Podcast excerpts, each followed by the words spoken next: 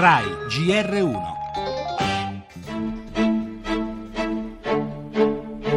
Ci sono molte costruzioni realizzate con materiali scadenti, con tecnologie che non rispondono ad alcuna normativa e per questo motivo credo che alcuni palazzi siano crollati.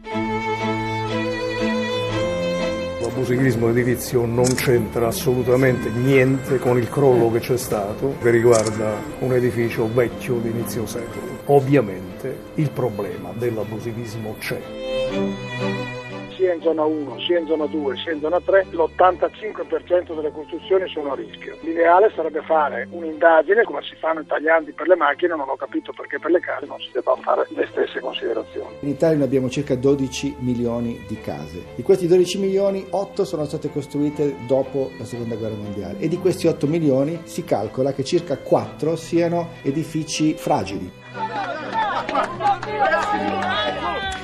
Delle ore di dolore e passione vissute da Ischia resta per fortuna anche l'eco degli applausi commossi al salvataggio dei tre fratellini rimasti a lungo intrappolati, ma inevitabile è il triste copione delle polemiche, abusivismo o più semplicemente vetustà di edifici venuti giù per una scossa di certo non catastrofica. La messa in sicurezza del paese torna ad essere una priorità, ma solo a macerie ancora fumanti.